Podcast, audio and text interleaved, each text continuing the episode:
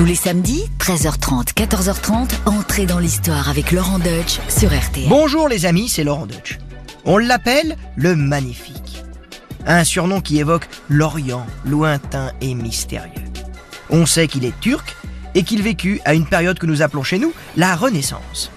Dans son pays, son nom est synonyme de puissance et de gloire. Il a fait trembler les puissants de la terre, étendu son empire au-delà des mers et fait de sa capitale Istanbul la cité la plus rayonnante de son temps. Soliman le Magnifique, car c'est de lui qu'il s'agit, n'était pas destiné à régner. Et pourtant, il va diriger l'Empire ottoman pendant près d'un demi-siècle. Sa cruauté envers ses proches n'a d'égal que ses talents de poète. Redoutable et fascinant, Soliman reste le sultan le plus respecté d'une longue lignée qui ne s'est interrompue qu'après la Première Guerre mondiale. Aujourd'hui encore, son règne reste pour beaucoup de Turcs la période la plus glorieuse de l'histoire de leur pays.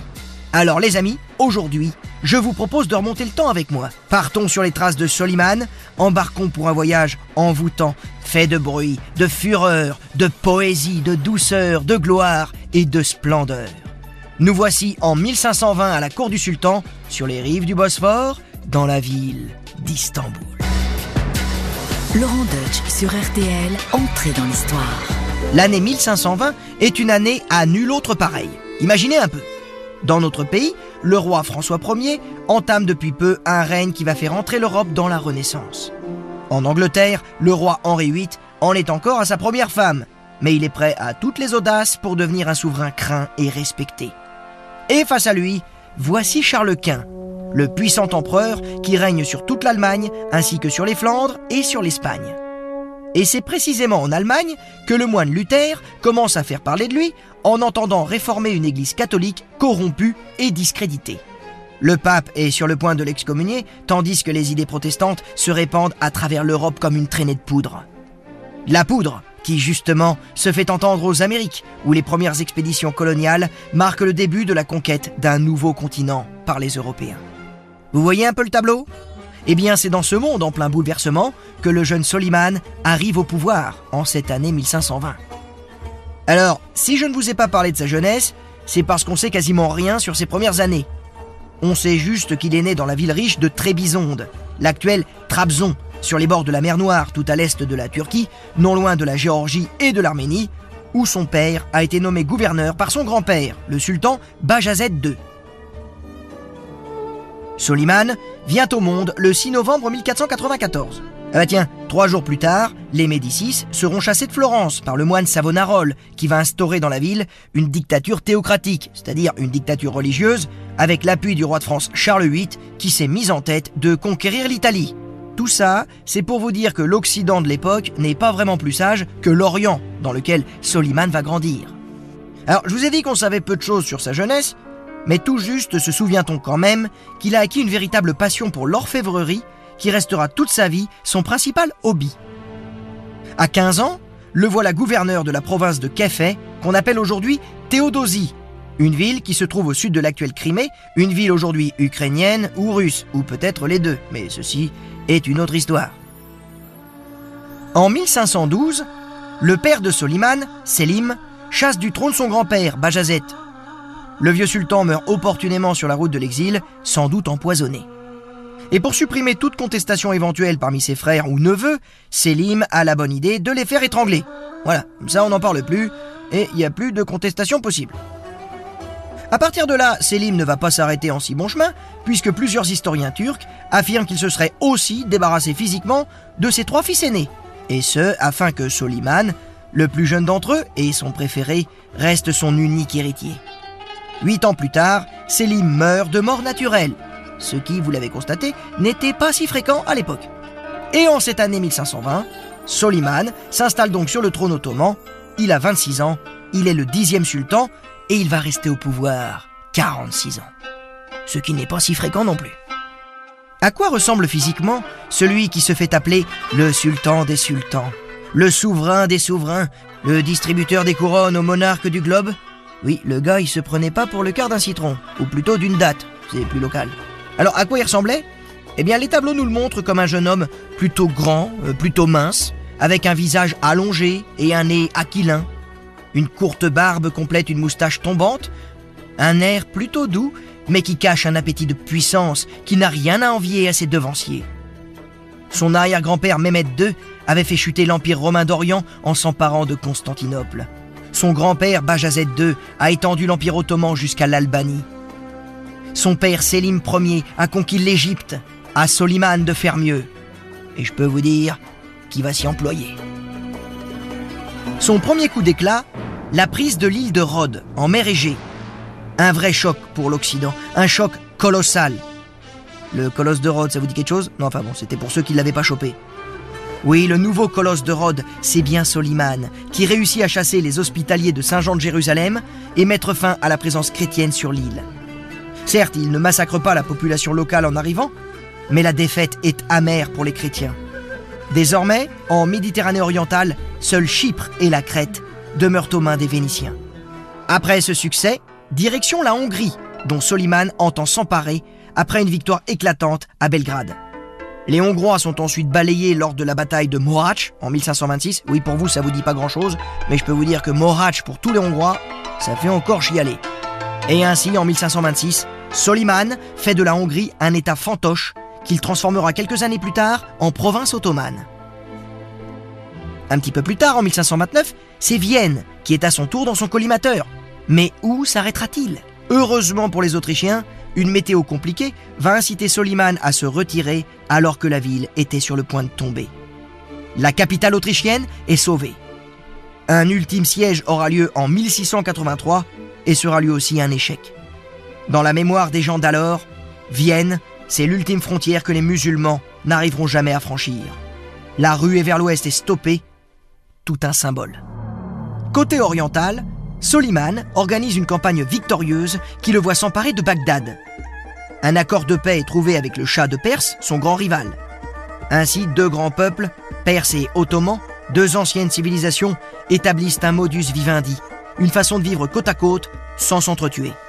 Dès lors, les frontières orientales de l'Empire ottoman ne bougeront plus jusqu'à son effondrement au début du XXe siècle.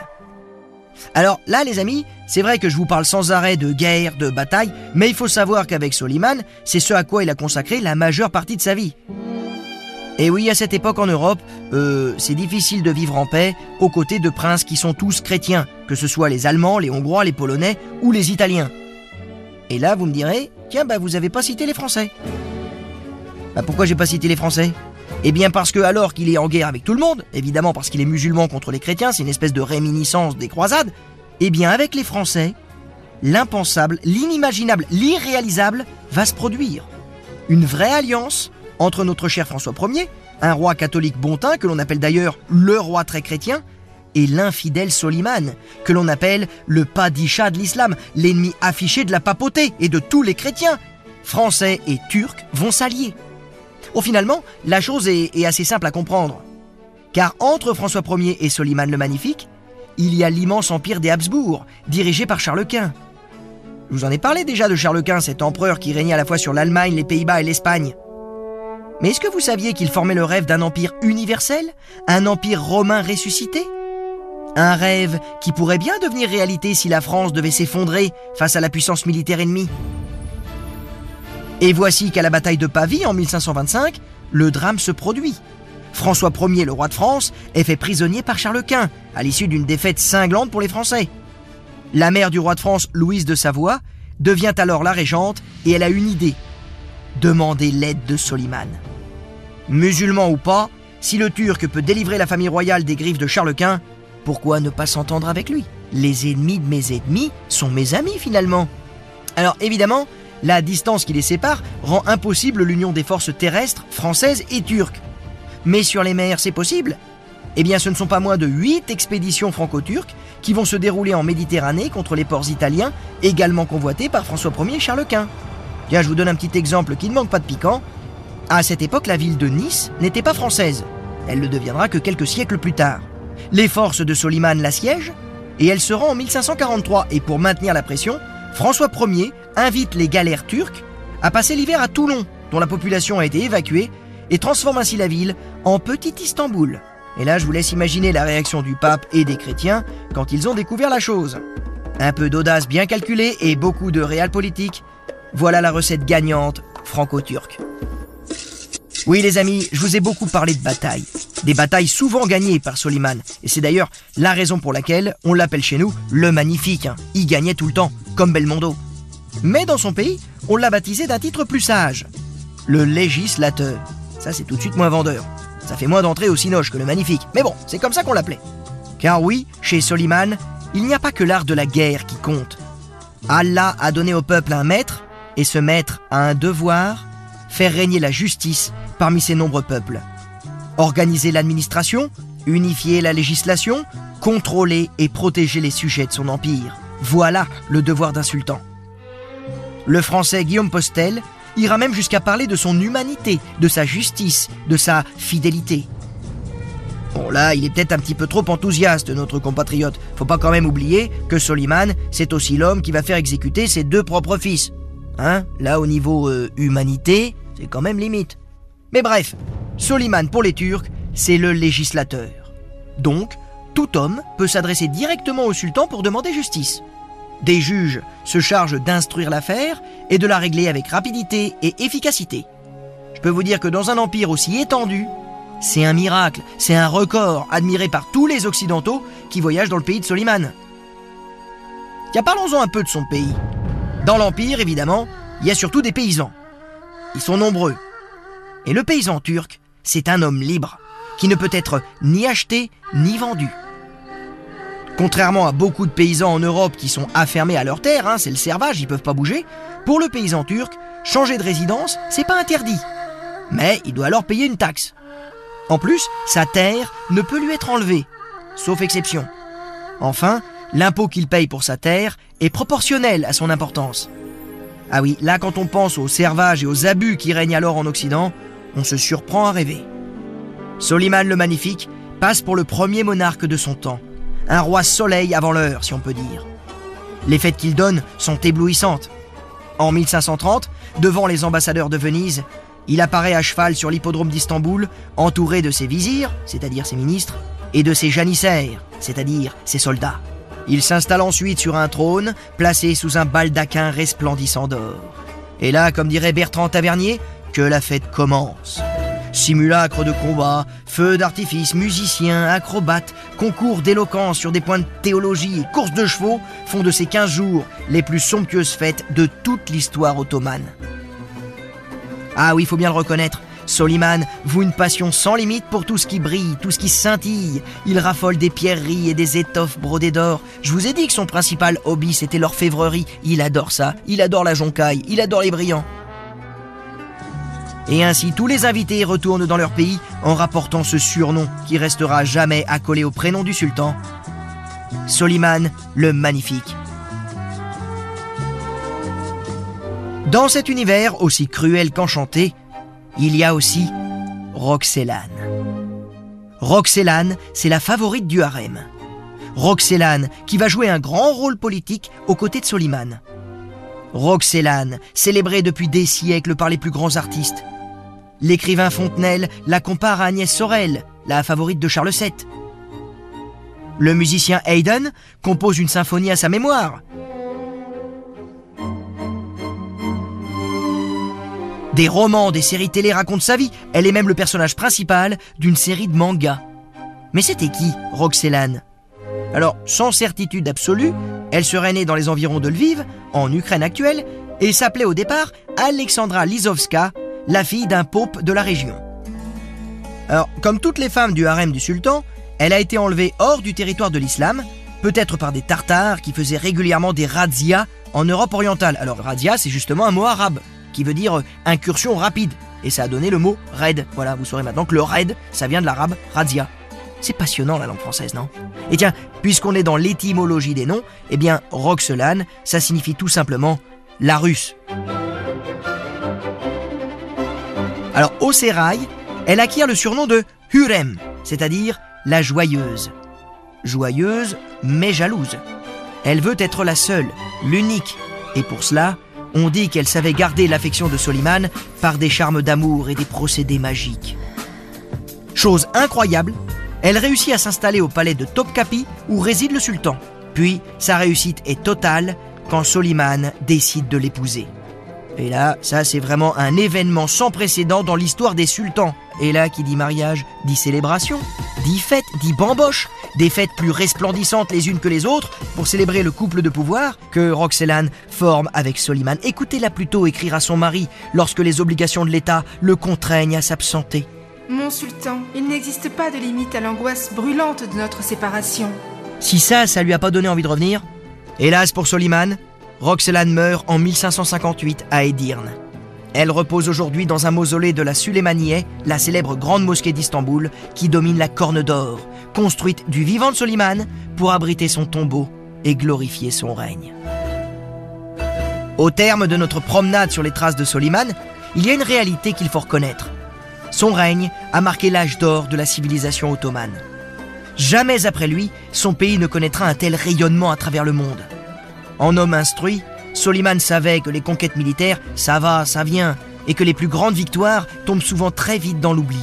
Il savait aussi que les monuments sont à l'inverse, construits pour durer et rappeler le souvenir de celui qui les a commandés. Soliman le Magnifique. Son surnom, on l'a vu, lui est venu des Européens qui ont visité son pays et sa ville d'Istanbul. Naples ou Paris, avec respectivement 300 000 et 200 000 habitants, font pâle figure à côté de la jeune capitale de l'Empire ottoman. Car très vite, Istanbul va devenir la ville la plus peuplée du monde connu. De 200 000 habitants en 1520, elle passe à 700 000 habitants un siècle plus tard. Une ville cosmopolite, car l'Empire ottoman est accueillant et même tolérant pour les minorités religieuses, pour peu qu'elles respectent la loi islamique. Ainsi, juifs chassés d'Espagne, grecs commerçants, arabes venus des marges de l'Empire et même chrétiens fuyant les guerres de religion s'y côtoient. Soliman embellit sa ville par des mosquées et de nombreux bâtiments religieux. Soliman est un homme pieux. Il est convaincu qu'Allah est avec lui. C'est pourquoi il est très sévère avec les hérétiques chiites, les ancêtres des Iraniens d'aujourd'hui. Lui, le sunnite, qui appartient à la branche majoritaire de l'islam, se veut le commandeur des croyants, le protecteur des villes saintes de l'islam, dont l'autorité morale s'étend à la terre entière. En plus, il raffole des débats théologiques et argumente avec passion sur tel ou tel point du Coran. La mosquée Suleymaniye conserve toujours huit exemplaires du Coran copiés de sa main. Mais attention, la connaissance n'est encouragée que si elle ne contredit pas les enseignements du prophète. Aussi, les Ottomans ne vont que faiblement contribuer à l'avancement des sciences. Et si Soliman apprécie la lecture d'ouvrages de philosophie, il déclare que religion et philosophie sont inconciliables. Mais tout cela n'empêche pas Soliman de composer de charmants poèmes, tout comme son père avant lui. À l'aube de ces derniers jours, Soliman confie à Sinan, le grand architecte de son temps, le soin d'édifier une mosquée, la Suleymaniye, dont je vous ai déjà parlé. Sinan va alors copier la forme de Sainte Sophie, la grande église des chrétiens, avant que la ville tombe aux mains des musulmans. Sinan l'a copié pour prouver au monde entier qu'il pouvait faire encore plus beau que les architectes grecs qui l'avaient édifié. De l'intérieur, le monument donne l'impression de majesté souhaitée par Soliman. La Suleymaniye, c'est le symbole de pierre, de l'Empire à son apogée. Soliman et les arts, ce sont aussi les arts décoratifs, qui restent à travers les siècles un témoignage précieux du raffinement de la civilisation ottomane. Car au XVIe siècle, la céramique turque atteint sa perfection, comme les arts de l'enluminure ou de la calligraphie. Soliman demande aux artistes de lui composer des albums illustrés de miniatures représentant ses campagnes militaires et ses parties de chasse. Après 46 années de règne, Soliman meurt dans la nuit du 6 au 7 septembre 1566, loin de son palais, sous une tente de campagne, alors qu'il avait entrepris d'assiéger la ville hongroise de Sigedvar. Ce qui veut dire en hongrois le château sur l'île. Voilà, ça vous le saurez. Le temps que son fils et successeur Selim II soit prévenu, on tient sa mort cachée. Et lorsqu'on ramène son corps à Istanbul, on fait semblant de lui parler à travers la voiture qu'il transporte pour ne pas alarmer la population trop tôt. Enfin, parvenu au cœur de sa capitale, il est finalement inhumé dans sa chère mosquée Suleymaniye, aux côtés de Roxelane. Soliman n'est plus, mais son empire demeure, avec ses 35 millions d'hommes et de femmes répartis sur trois continents, d'Alger au lac de Vannes, de l'Adriatique aux cataractes du Nil. Soliman a vraiment mérité son surnom de magnifique. Et laissons d'ailleurs le mot de la fin à un contemporain de Soliman, l'ambassadeur de Charles Quint à Istanbul, Guylain de Busbecq, qui en une phrase a magnifiquement résumé toute l'œuvre de Soliman.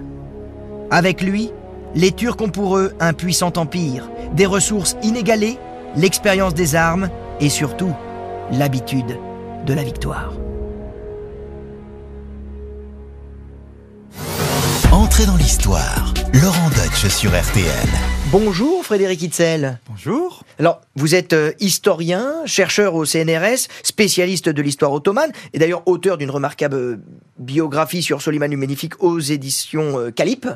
Euh, donc, vous connaissez bien le personnage. Qu'est-ce qui manque dans ce, dans, dans ce portrait euh, du magnifique Soliman Alors dans ce portrait, peut-être ce qui manque, c'est peut-être les relations très importantes entre Soliman et Roxelane, bien entendu, mais aussi surtout avec euh, Ibrahim, son, son compagnon, qui va être nommé très, très rapidement grand vizir. Euh, et c'est un personnage qui va d'ailleurs marquer fortement l'histoire ottomane au XVIe siècle. Il va rester 13 ans grand vizir. Alors c'est un personnage euh, curieux déjà, ce Ibrahim Pacha. Il est originaire euh, de, de la Grèce, de la Grèce de l'Ouest, hein, de l'île de Parga. Ça se trouve en face de l'île de Corfou. Et c'est un personnage qui très jeune donc euh, a été capturé, converti, euh, qui avait des talents non seulement dans les langues, mais aussi de- dans la musique. Et ce qui est remarquable, c'est que il adorait jouer du violon du violon et visiblement Soliman adorait écouter sa musique. Et c'est ça qui est particulier avec Soliman, c'est que c'est un personnage qui donne l'impression d'être un, personnage froid, dur, euh, manquant de sentiments. Et en fait, c'est un personnage qui se laisse aller lorsqu'il est avec Ibrahim. Et Ibrahim, pour ça, justement, c'est l'amuser. De même que Roxelane, on- qui s'appelle Urem Sultan en turc, qui signifie la joyeuse, euh, était très proche euh, justement de Soliman parce que elle savait l'amuser, le divertir, euh, notamment euh, dans, dans- lors de soirées, j'imagine, dans sa chambre, hein, parce que malheureusement on n'a pas de détails sur ce qui se passait dans l'alcôve, dans cette petite chambre euh, euh, de- du, du harem. hein. Ce qui est sûr, c'est qu'elle avait un côté fascinant, elle aussi, et elle était capable de- de- d'attirer son attention, à quel point que d'ailleurs Soliman n'allait pas voir toutes les autres femmes du harem. La prenait pour une sorcière, quelque part, une femme qui savait ensorceler euh, son, sultan, à qui elle va donner quand même cinq garçons, hein, cinq garçons et, et une fille. Donc vous voyez, c'est ce côté aussi intéressant de, Soliman qui on voit que euh, ces deux personnages sont, sont très importants. D'ailleurs, on constate qu'il y a deux phases de la vie de Soliman. Lorsque, en 1536, il fait assassiner Ibrahim Pacha, donc son grand vizir qui devient trop important hein, et qui lui fait de l'ombre, euh, il change de caractère et de même lorsque il perd sa propre femme en 1558, il devient vraiment euh, très renfermé sur lui-même, bigot, euh, il passe son temps à prier, il change complètement d'attitude. On voit qu'il y a deux phases de sa vie où il est très gai au début de sa vie et, très impressionné par, euh, par les fêtes notamment qu'organise Ibrahim Pacha. Alors il y a une, une histoire d'ailleurs que j'avais relevée dans les chroniques ottomanes qui raconte que lorsque Soliman organisait des grandes fêtes sur la place de l'hippodrome, le grand vizir avait l'habitude de faire venir des animaux hein, qui étaient rôtis et, le, et ça, ce qui amusait beaucoup euh, Soliman, c'était de voir que lorsqu'on ouvrait euh, les carcasses en quelque sorte de ces bœufs, brusquement des oiseaux s'envolaient. Oh là des là. oiseaux vivants s'envolaient. Et c'est quelque chose qui faisait rire euh, énormément le sultan en voyant ces, la population effrayée, en fait, euh, se sauver à, à toute euh, vitesse en Ah, voyant ces oiseaux. Il, il savait aussi être espiègle et facétieux. Ça, c'est l'influence de la joyeuse Urem Roxelane, sans doute. Je crois qu'il a aussi, enfin, c'est sous son règne qu'a été introduit euh, la tulipe en, en France. Donc, euh, définitivement, un, un prince poète, quoi. Oui, oui, tout à fait. Alors c'est pas spécifique à la France, c'est surtout la Hollande. En fait, euh, sous le règne de Soliman, euh, il y a un Ghislain de Oui. qui est l'ambassadeur de Ferdinand, qui vient à la cour ottomane et qui, en arrivant à la cour, euh, va découvrir la tulipe. Et il est fasciné par cette fleur, euh, dont il dit qu'elles, malheureusement, elles sont pas très fortes. C'est sous le règne de Soliman que donc cette tulipe est introduite. Et on sait que elles, elles sont très, elles sont collectionnées aussi par les Turcs. On a, on a plusieurs manuscrits euh, qui comportent des planches. Et par exemple, au début euh, du XVIIe siècle, on a un album qui contient plus de 1100 variétés de tulipes. 50 ans plus tard, on en recense 1600 espèces. Donc pour vous dire que c'est aussi un- une sorte de, caprice de la part euh, du sultan, des sultans, pas uniquement de Soliman, mais de ses successeurs aussi. Et c'est ce qui explique aussi que vous retrouvez cette tulipe sur les affiches de la compagnie aérienne de la Turquie, la Turkish Airlines. Si vous regardez bien, vous verrez cette tulipe. Et ben voilà, en tout cas, vous pourrez plus jamais regarder une tulipe sans penser à Soliman, puisque c'est sous son règne qu'elles ont été introduites euh, en, en Europe et en Hollande, évidemment, en, en particulier. Il y a le café aussi qui nous vient de Soliman, enfin de l'époque des Turcs, de l'Empire. Oui, le café euh, arrive sous Soliman, et on sait que dès 1524, donc Soliman lui-même boit du café. C'était recommandé par son médecin euh, parce que ça lui donnait un sentiment de disons d'énergie. Et c'est aussi le café est également très utilisé par les derviches, notamment les derviches pour rester éveillés, pour pouvoir psalmodier et faire leurs incantations au nom de Dieu. Et sous Soliman, donc les cafés va se répandre petit à petit. On a noté dans les chroniques qu'en 1554, deux personnages originaires d'Alep vont introduire le café et surtout un café un café dans lequel les habitants de la, de la ville de Constantinople, d'Istanbul actuelle, vont venir euh, s'installer pour boire le café, ce qui va d'ailleurs poser beaucoup de problèmes puisque les, les oulémas vont s'en plaindre en disant mais où sont tous les fidèles au lieu d'aller à la mosquée, ils préfèrent aller au café. Hein. Et, et ça va devenir aussi des lieux, des repères où les gens échangent des idées, échangent euh, toutes sortes d'informations. les, humeurs, les rumeurs et les humeurs du temps. Et voilà, ça va être très très surveillé. Tout ça. difficile à contrôler. Eh bien, merci Frédéric, c'était tout à fait euh, passionnant. Mais qui l'eût cru hein, Qui l'eût cru qu'en évoquant euh, Soliman le Magnifique, on le ferait en sirotant un café à côté d'un bouquet de tulipes? Et voilà, c'est fini pour aujourd'hui. Mais n'hésitez pas à retrouver d'autres épisodes d'entrée dans l'histoire sur le site rtl.fr et sur notre application. Et quant à moi, je vous retrouve la semaine prochaine pour d'autres surprises, d'autres aventures, d'autres personnages incroyables. En attendant, portez-vous bien et n'hésitez pas à vous abonner.